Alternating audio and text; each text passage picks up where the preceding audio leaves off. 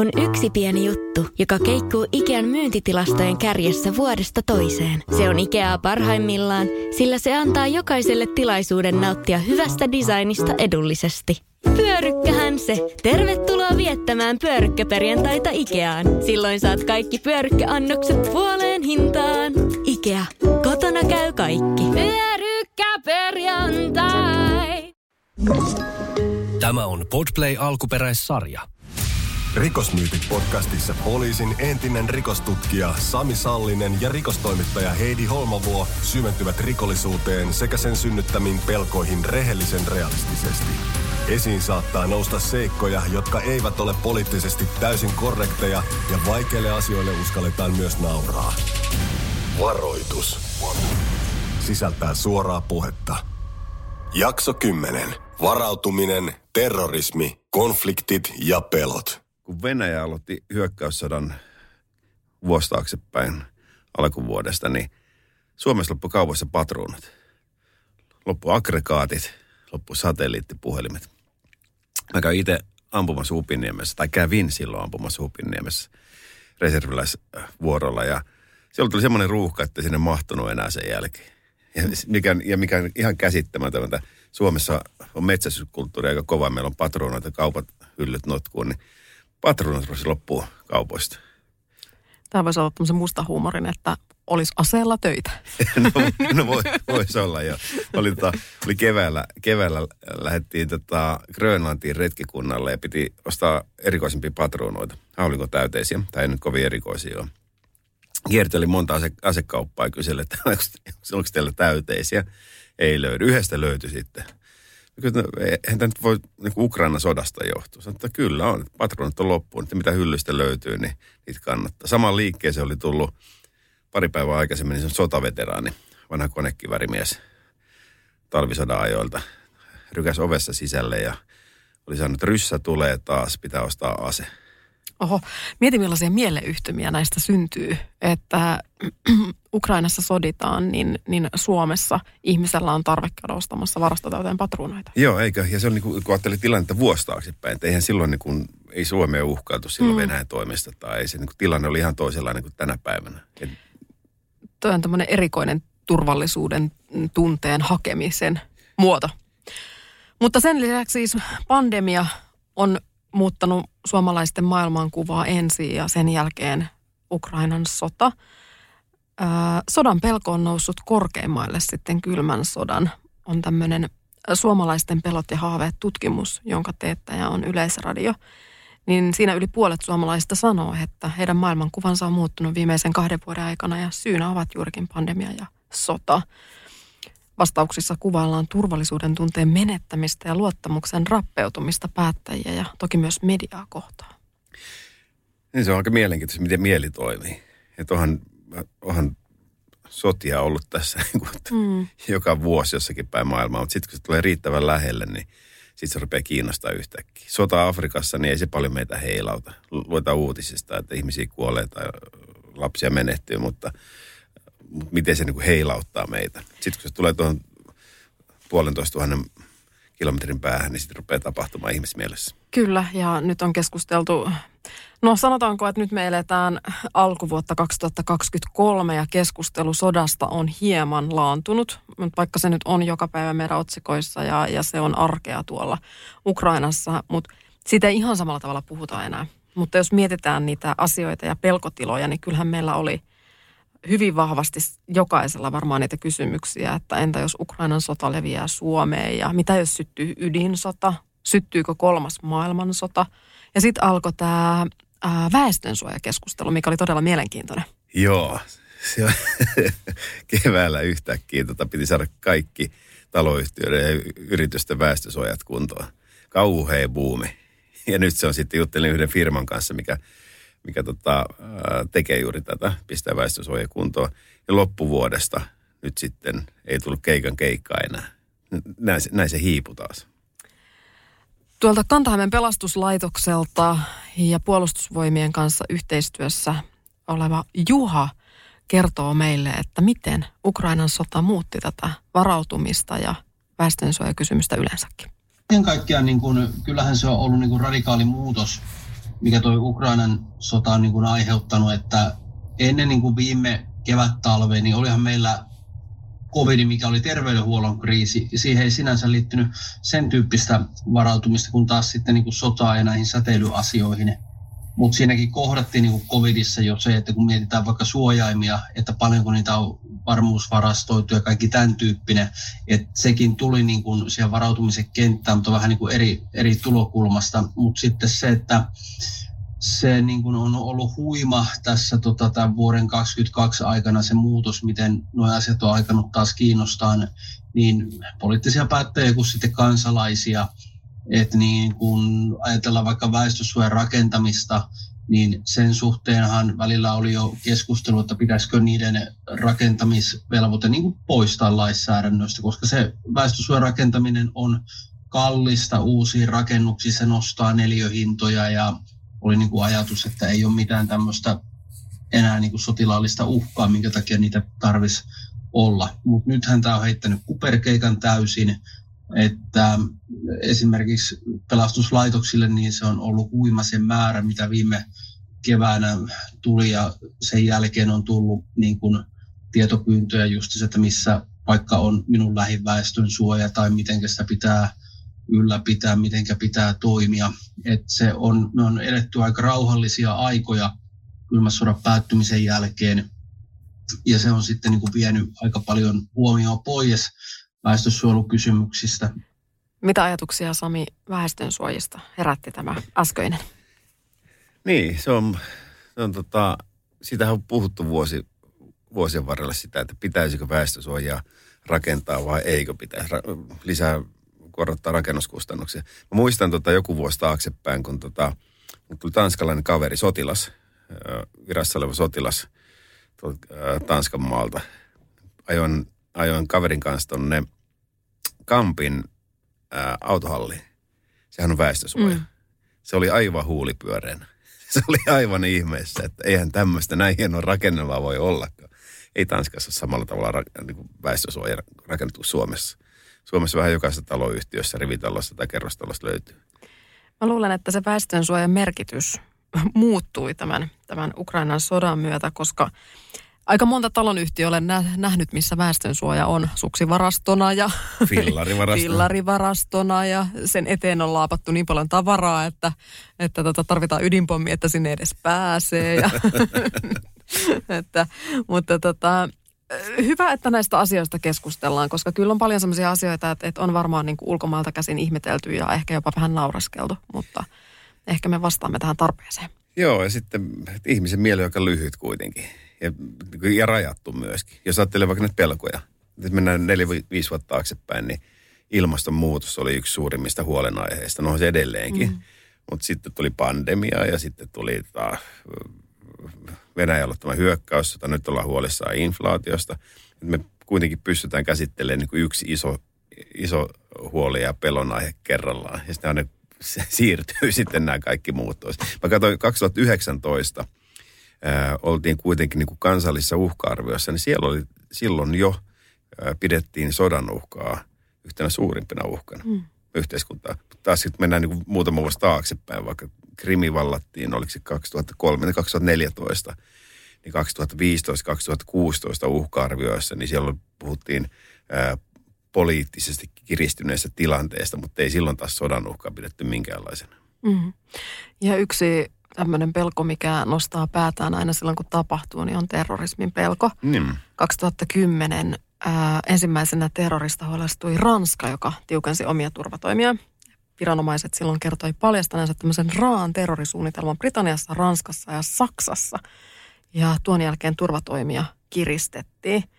No, sitten pommiiskun pelossa Eiffeltornia evakoitu ja, ja tota noin, niin, USAssa on varoitettu Eurooppaan matkustavia varomaan terroristiverkostoja tai mahdollisia iskuja. Et kyllähän myös niin kuin tämä ja kaikki viestimet luo pelkoja koko ajan meille. Niin, jos katsoo nyt tämän päivän lööppejä, mm. niin ei meille mitään muuta jaeta kuin pelkoja. Kyllä. Ja pelkohan myy. Pel- Kyllä. Pelko myy paremmin kuin seksi. Ja samaan aikaan pitäisi muistaa se, että, tai pitäisi se semmoinen pääkylmänä, että todennäköisyys siihen, että joutuu itse todistamaan jotain terroriiskua on niin häviävän pieni. Me ollaan kuitenkin vielä aika semmoisen tota, terrorismin syrjäalueella. Tai niin, näin mä haluan uskoa. Niin joo, niin ja sitten se niin medialukutaitohan korostuu tässä. Kyllä. Näin. Että ne, ketkä muistaa 70-80-luvulla tota, Eurooppaa ravistellen terrorismia aallot, oli, oli IRAta ja ETA ja Bainer Meinhofen ja punaista, punaista puolikuuta. Saman verran suurin piirtein silloin Euroopassa kuoli terrorismiuhreina kuin tänäkin päivänä. Mutta ei se vaan niin kuin, media oli erilainen. Viestintäkanavat oli erilaiset. Ei ollut, ei ollut edes avointa internettiä siihen aikaan. Niin ei se, niin kuin, se, miten se tarttuu meidän mieleen ja miten, me, miten se vaikuttaa meidän päätöksentekoon ja käyttäytymiseen, se on ihan erilaista tänä päivänä. Luet, avat kännykän, niin sulta tulee pelkkiä uhkakuvia sieltä. Kiina hyvässä ja pahassa, niin kiinalaisilla on tämmöinen vanha sananlasku, että tapa yksi ja pelästytä kymmenen tuhatta. Kiinalaiset on viisaita. Kiinalaiset on todella viisaita. Ja, ja tuohon per, ter, per, terrorismihan perustuu tuohon mm. Et se, kysehän on siitä, että yritetään pelotella ihmisiä. Sen takia eihän, eihän täällä räjähtele enää. Mm. Ei terrorismissa käytetä enää räjähteitä samalla tavalla kuin aikaisemmin. Käytetään epäkonventionaalisia menetelmiä, ajetaan bussilla tai autolla ainakin väkijoukkoon tai tapetaan ihmisiä puukolla tai kirveellä. Joten jokainen, jokainen joutuu pelkäämään, että mm. koska tahansa, mistä tahansa saattaa hyvätä terroristi eteen ja aiheuttaa jonkun tuhota. Mutta tämä on hyvä herättelykysymys siinä mielessä, että vakavimmat seuraukset syntyy siitä, miten toimitaan iskujen ja katastrofien jälkeen ja miten me omaa mieltä ruokitaan. Aivan. Sen jälkeen. Että kuinka paljon jossain tapahtunut terrorisku vaikuttaa vaikka lomamatkaa suunnitellessa. Mm-hmm. pelätäänkö me, että, että lentokoneessa tapahtuu jotain, se ajetaan päin jotain tai, tai vuorehuippuun tai ihan mihin tahansa. Ja tota, on myös tutkittu, että terrorismi-uutisointi on niin kuluttavaa, että ihmistä ei enää jaksa seurata näitä uutisia. Psyyke ei kestä. Niin. Ihmisen mieli on välillä aika haurassa. Niin. Mutta samaan aikaan se, että väkivalta alkaa uutisoinnin myötä tuntumaan niin arkipäiväiseltä, niin on vähän ristiriitainen ajatusmalli. Niin, ja se on aika pelottavaa, miten se vaikuttaa esimerkiksi lapsia ja nuoria. Mm. Et se on niin kuin, jos katsoo vaikka tämän, tämän päivän ää, kouluikäisiä, niin nehän, nehän joutuu kestämään tota sotauutisointia nyttenkin. Miten se vaikuttaa? Katsoo, katsot ää, ää, jonkun videon, vaikka tota, iltapäivälehtien video jossakin sortuneessa talosta nyt vaikka Turkissa maanjäristys ja ihmisiä kuolee siellä, niin sitä niin kuin heijastetaan johonkin peleihin, mm. pleikkaan tai, tai, tai johonkin kännykkäpeleihin. Kyllä, kyllä. Mutta sehän on myös näiden iskujen tavoite, että niillä tavoitellaan laajaa yleisöä ja, ja tota, nämä uhrit ovat vain väline, jonka avulla huomio tavoitellaan. Plus, että yhdysvaltalaiset alkoi syyskuun 11. päivän iskujen jälkeen niin välttämään kokonaan lentomatkustamista. Ja he kulki kaikki maan sisäiset välit autolla. Niin. En tiedä, oliko se ilmastoteko samalla sitten, kun puoletaan toiseen, mutta, mutta, mutta näin, näin me toimitaan. Ja sä, sä pelkäät jotakin, sä säikähdät, sulla on huono kokemus pimeästä kujasta, niin sä rupeat välttää pimeitä kujia. Sä luet lehdestä, että äh, terroristit iskee lentokoneisiin. Ja niin kuin automaattinen ajatusmalli on se, että lentokone on paha. Mm. Mikä on siis, mikä on niin kuin todella Tämä, on taas, tämä kertoo niin kuin siitä ihmisen mielestä ja kyvystä ajatella asioista, kun ei me voida ikinä ennustaa sitä seuraavaa iskua tai ajankohtaa tai paikkaa. Se on tavallaan kansalaisille ihan täysin mahdoton tehtävä. Että totta kai me voidaan pelätä ihan kaikkea, mutta se ei välttämättä ole niin kuin pitkällä tähtäimellä kauhean järkevää. Ei, välttämisreaktio on kaikista pahinta, mitä voidaan tehdä, koska sitähän, sillähän terrorismilla ja pelolla ylipä, ylipäätään niin haetaan. Välttämisreaktio, että saada ihmisen käyttäytyminen muuttumaan ja saadaan ihminen pelkää jokaista rasahdusta ja ääntä, mikä mm. kuuluu. Mm.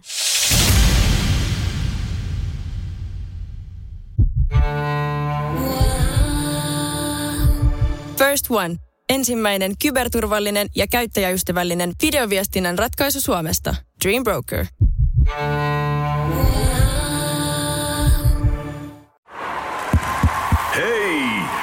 Oletko vaikuttavia vaikutusmahdollisuuksia vailla? Vaikuttaja on sähkösoppari, jolla voit vaikuttaa omaan sähkölaskuusi. Jos vaikutuit, aloita vaikuttaminen. Vaasan sähkö.fi kautta vaikuttaja.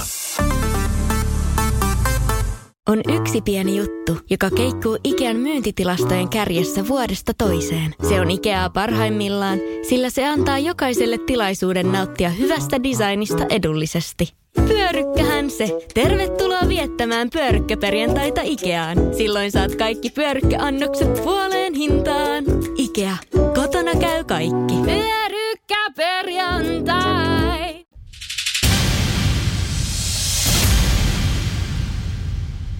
Terrorismi on yksi, yksi iso teema, mutta siis kyllä äh, meidän konfliktien kestävyys on myös mielenkiintoinen teema. No se on kyllä.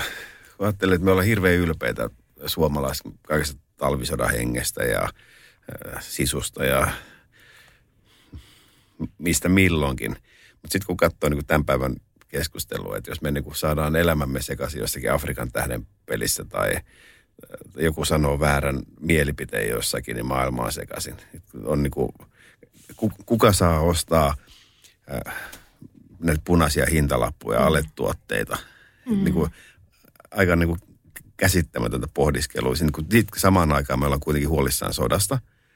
Sotaa käydään tuossa reilu tuhannen kilometrin päässä. Ja sitten jos me ei niin kuin kestetä sitä, että joku sanoo mielipiteen, mikä ärsyttää minua. Niin. Mun maailma menee siitä rikki. Vastaan sun omaa katsomusta. Mm. Kyllä. Tämä on ihan totta. Öö, konfliktikestävyys sivuaa vähän myös meidän asevelvollisuutta, josta oli Juhalla muutama sana sanottavana vähän sama asia kuin asevelvollisuudessa, että jossain kohtaa vielä muutama vuosi sitten suomalaisia on ehkä pidetty Euroopassa niin kuin outona kansana, että meillä on niin kuin yleinen asevelvollisuus ja se on säilytetty toisin kuin Ruotsi esimerkiksi teki.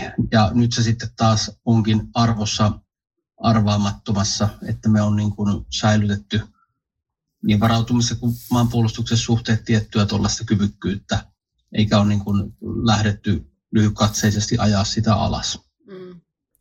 Meidän maanpuolustukselliselle toiminnalle nauraskeltiin joskus, ei nauraskella enää. Ei nauraskella enää.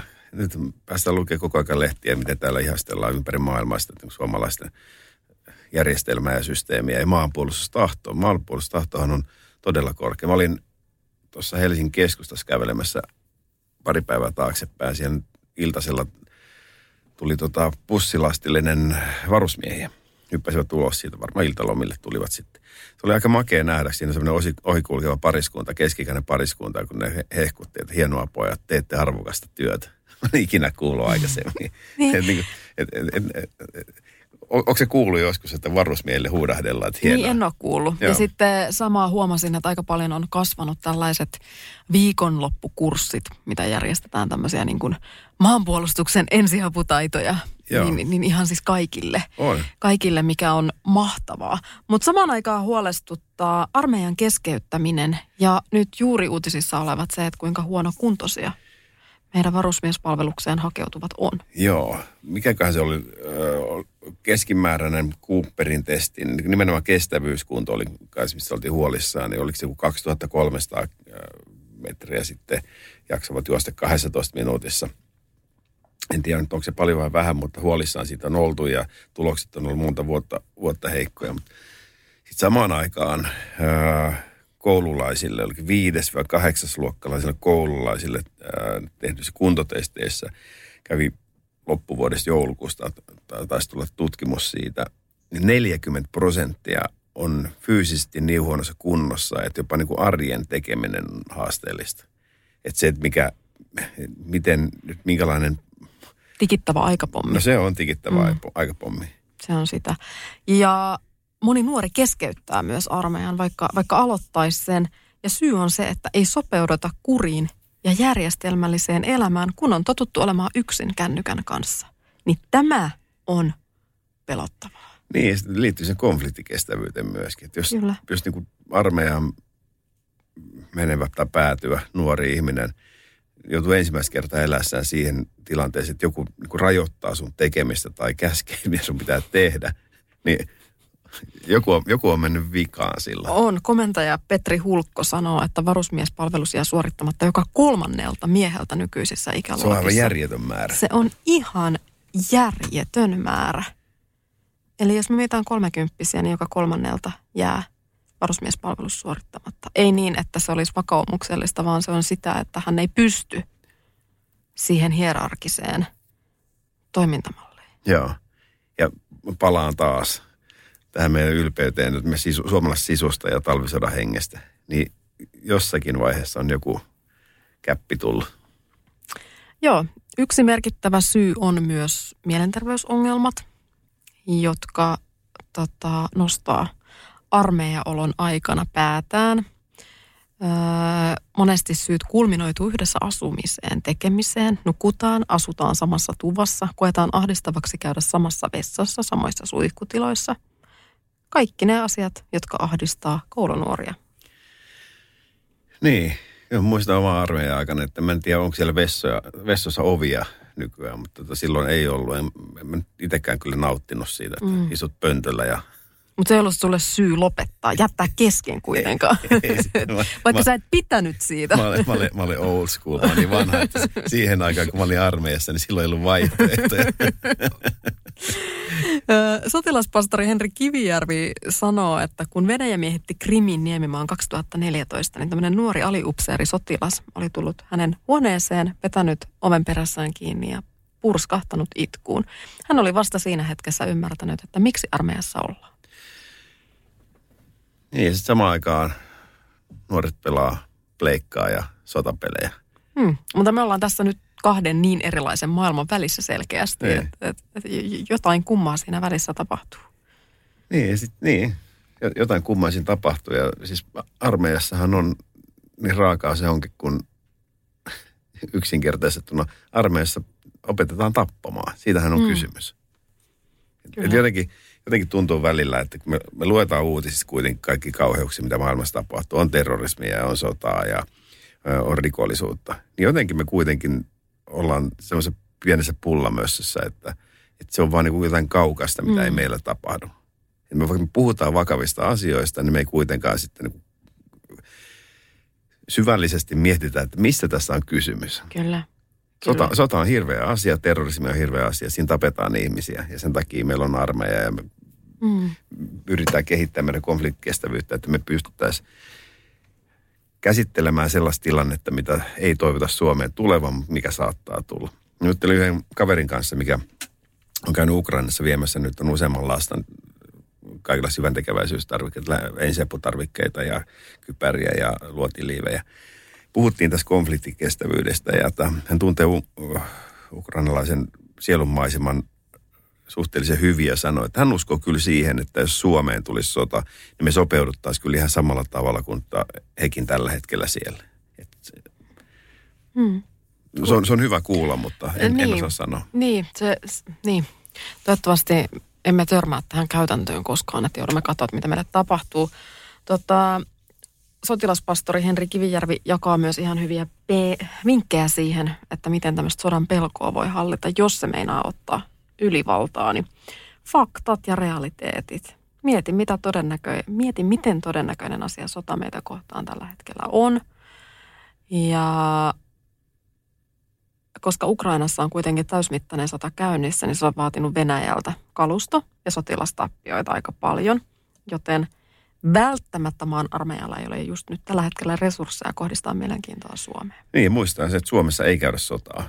Kyllä. Et, et välillä kun media katsoo, tun- tuntuisi, että käymme sotaa, mutta Suomen ei ole kohdistunut sotilaallista hyökkäystä. Kyllä. Ja sitten yksi, mikä on jotenkin vähän pelottavaakin, niin nämä tämmöiset sovellukset kuin vaikka TikTokit, jossa tulee tosi paljon sotapainotteista materiaalia vastaan, niin se on editoitua, leikattua ja, ja aivan muista olosuhteista irrotettua. Niin se, että, että ei uskoisi ihan kaikkea, mitä siellä tulee vastaan. Mm. Tämä ehkä enemmänkin, enemmänkin kuin lapsille ja nuorille. Mä toivon, toivon vahvasti, että aikuisilla ihmisillä on sellainen kyky analysoida asioita. En tiedä, onko. Voisin kuvitella. Ja sitten pelon sanoittaminen. Niin, pelkon tunne. Pelkon tunne yksi tunne muiden joukossa ja pelosta täytyisi pystyä myöskin puhumaan. Mm. Ja rehellisesti Kyllä. puhumaan, että mitä, mitä pelkään ja Ja silloin kun me jaetaan, jaetaan tunteita ja jaetaan ajatuksia, niin me saadaan myöskin vertaistukea. Kyllä, ja pelon tiedostamisen kautta syntyy ainoastaan kyky hallita sitä omaa pelkoa. Juuri näin. Kyllä, stressin hallintakeinoja ja yksi sellainen on kylmä vesi. Niin. En lähtisi. En lähtisi. Avanto. Hei, vielä on avantoa jäljellä. Vielä tuolla. on kesäkin jäljellä. Niin meinaat, meinaat, että se ei, ei lämpene juhannukseen toi järvi. Ei se, ei se, ei se. No mutta epävarmassa tilanteessa tiedonhankinta on, on luotettavista lähteistä, niin on, on keskeinen tapa pyrkiä lisäämään sitä ää, omaa turvallisuuden tunnetta. Lohdullista on kuitenkin se, että, että vaikka maailma muuttuu ja maailman kuva ja epävarmuus, niin 79 prosenttia suomalaisista sanoo, että he ovat täysin tyytyväisiä elämäänsä. Joo, muutama vuosi taaksepäin kysyttiin suomalaisen turvallisuuden tunteesta. niin 89 prosenttia suomalaista oli sitä mieltä, että elämme turvallisessa yhteiskunnassa. Mm. Varmaan se on muuttunut, mutta kyllähän meillä niin luottamus niin systeemiin ja luottamus viranomaisiin on kuitenkin aika korkealla. Ja se on, aika, se on niin kuin yksi niin kuin merkittävä tekijä, kun puhutaan psykologisesta turvallisuuden tunteesta. Että me luotetaan siihen, että, että meidän viranomaisten systeemi pystyy, pystyy tota, luomaan semmoisen tilannekuvan, että pystymme elämään turvallisesti täällä. Hintojen nousu on varmasti nyt äh, sellainen aika yleinen huoli aikuisilla ihmisillä. Se vaikuttaa konkreettisesti siihen arkeen ja arjessa pärjäämiseen. Niin, kaikki, kaikki muutokset. Mehän ollaan kuitenkin, ihmiset on aika niin kuin turvallisuushakuisia. Että miten me, to, me koetaan, että meidän elämä on turvallista, kun meillä ei tule suuria muutoksia. Hmm. Koska meidän, meidän kyky hallita muutoksia, niin sehän on niin kuin olennainen asia siinä, että miten me pystytään ää, elää turvallisesti tässä yhteiskunnassa. Kyllä. Ja sitten jos jotain tapahtuu, käytit äsken termiä pullamössö, joten lainaan sitä. Oi, me, oi, me, ol- anteeksi.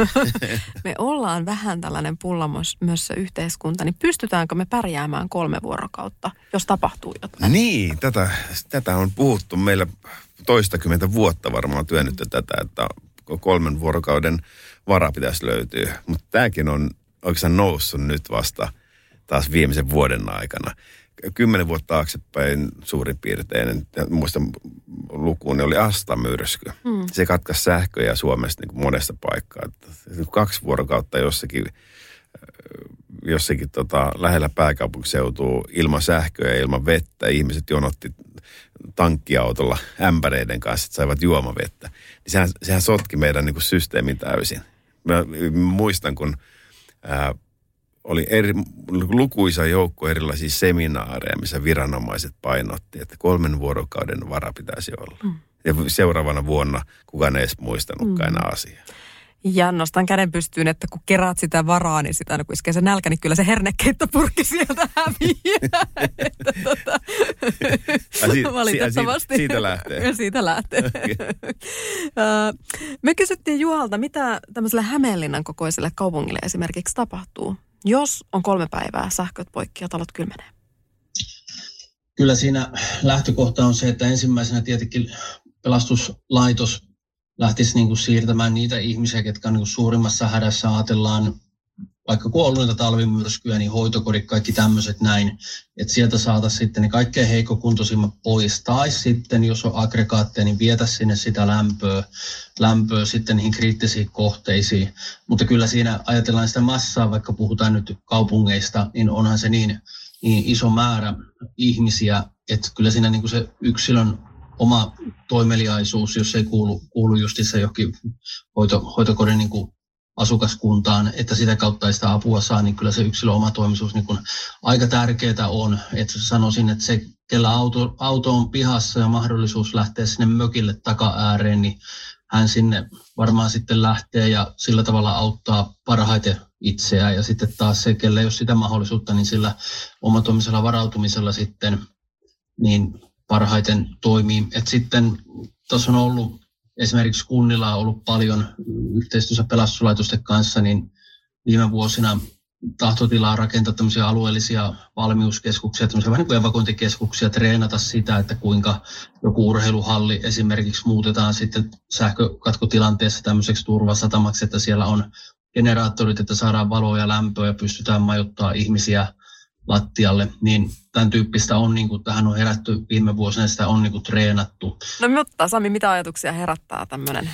No vähän pisti miettimään, että jos ei sulla ole kesämökkiä tai jos ei sulla ole kaminaa heidi kotona, niin, Tai aggregaattia. tai aggregaattia, niin kusessa voi olla. Niin se on totta, se on totta. Ei ja sitten lähdetään ensimmäisenä kuitenkin turvaamaan ja evakuoimaan niitä vanhusten taloja ja koteja. Ja...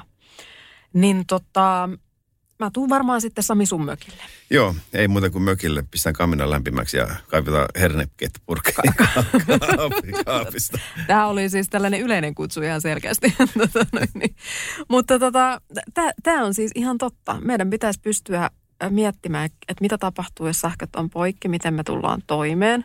Onko meillä paristolla toimivia radioita ja varavirtalähteitä ja, ja tota noin, niin varaakkuja ja Vettä, vettä. Ja syötävää. Kyllä. Ja sitten se, että me turvataan tänä päivänä meidän tiedonhaku internettiin. Okei, se toimii siihen asti, kun, kun se toimii. Mutta mistä me sen jälkeen aletaan etsimään sitä tietoa? Niin. Kuinka moni löytyy paristoradio kotoa? Kato tämä juuri. Ku, kuinka moni saa- osaa käyttää sitä? niin, kun ei mennä si- osata käyttää enää semmoista herätyskelloakaan. Ei, siinä on parissaradiossa usein sellainen nuppi, mitä pitää Kyllä, vääntää, että löytyy kyllä. oikea kanava. Joo, just näin. Mulla on vaan se C-kasetti enää siellä sisässä. Sama nauha. Joo, sitten kun vettä, vettä tota, ei tule, niin sitten pitäisi olla sitä vesivaraa tosiaankin. Ja, ja tota, öö, se aiheuttaa sitten tietenkin niin kuin WC-toimintaan tietyt problematiikat. Ja sitten tietenkin pitäisi vielä vähän tunnistaa, että onko se vesi, joka tulee jostain, niin käyttökelpoista. Ja sitten se ruoka, ne hernekeitot pitäisi muistaa. Niin, mökin mummothan kyllä pärjää. Siellä on totuttu aina siihen, että, että sähköt saattaa mennä poikki mm. ja joudutaan olemaan omavaraisia. Mm. Puutaan kaatuu, niin haetaan liiteristä sähkösaha ja Kyllä. Oh, sähkösaha, moottorisaha. Tai sähkösaha. Sähkösaha. Mummon Semmoinenkin löytyy. Mummo on oppinut pärjäämään sähkösahalla. Nyt on kuule Sallisella. Sallisella on kuule nyt erikoinen mökkikela tässä menossa. Kaup- kaupunkilainen puhuu.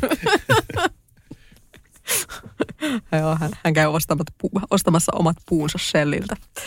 Joo. Sitten tietenkin ruoan valmistuskin muuttuu hieman hankalammaksi, jos ei sitä sähköä ole, eikä ole sitä sähkösahaa ja leivinuunia. Juurikin näin. Tota, ja yksi, mikä on tietenkin hyvin tärkeää, niin pitäisi yrittää sen kaiken keskellä muistaa pysyä itselämpöisenä, jotta pysyy toimintakuntoisena. Muista Sami, että alkoholi on huono lämmike. Muista. Kuulemma näin. Kestää aikansa. Kestää aikansa, kyllä. Joo. Ja sitten käteinen raha. Sitähän meillä ei enää nykyään hirveästi ole. Niin, kaikki maksaa kortilla. Kyllä. Niin. Ja sitten siinä vaiheessa, kun ei kortilla voida enää maksaa, niin jonon ohi painelevat ne, joilla on käteistä. Tästä tuli mieleen tästä käteisestä. Elämme juuri nyt aikaa, kun ää, isot ruokakaupat on lakossa. Mm. Niin ihan mielenkiintoista on huomata sekin, että miten se meihin vaikuttaa. Se, että jo se lähi City Marketti on yhtäkkiä kiinni tai vajavaisella toiminnalla. Joo, la- lakkoa edeltävänä päivänä erehdyin kauppaan. Aivan. Ja siellä oli, Ihmeet, olet siinä. ihmet oli tässä. Siellä, oli semmo- siellä hamstrattiin ja kiilailtiin. Joo. Ihminen reagoi aika nopeasti. Kyllä, vessapaperit loppuu. Pieni, pieni, pieni, pieni poikkeama ja sitten sit me lähdetään liikkeelle. Kyllä. Mutta uskoisin, että näillä, näillä ohjeilla näitä nyt on toitotettu jokaisesta tuutista aika kauan, mutta, mutta ei varmaan liikaa tule itse asioita mietittyä kuitenkaan. Mutta terroristi-iskujen määrä EU:ssa, niin niissä ei ole tapahtunut suurta muutosta ja pandemian aikana levitettiin verkossa paljon propagandaa ja lähtökohtaisesti olemme kyllä vielä turvassa. We are safe. Voit kuunnella toisen kauden kaikki jaksot jo nyt Podplayssä täysin ilmaiseksi. Lataa Podplay-sovellus tai murra myytit osoitteessa podplay.fi.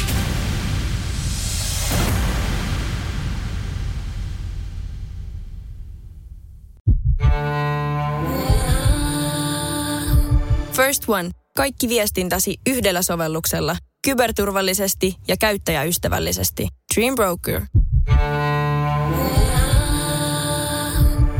on yksi pieni juttu, joka keikkuu Ikean myyntitilastojen kärjessä vuodesta toiseen. Se on Ikeaa parhaimmillaan, sillä se antaa jokaiselle tilaisuuden nauttia hyvästä designista edullisesti. Pyörykkähän se! Tervetuloa viettämään pyörykkäperjantaita Ikeaan. Silloin saat kaikki pyörykkäannokset puoleen hintaan. Ikea, kotona käy kaikki. Pyörykkäperjantai!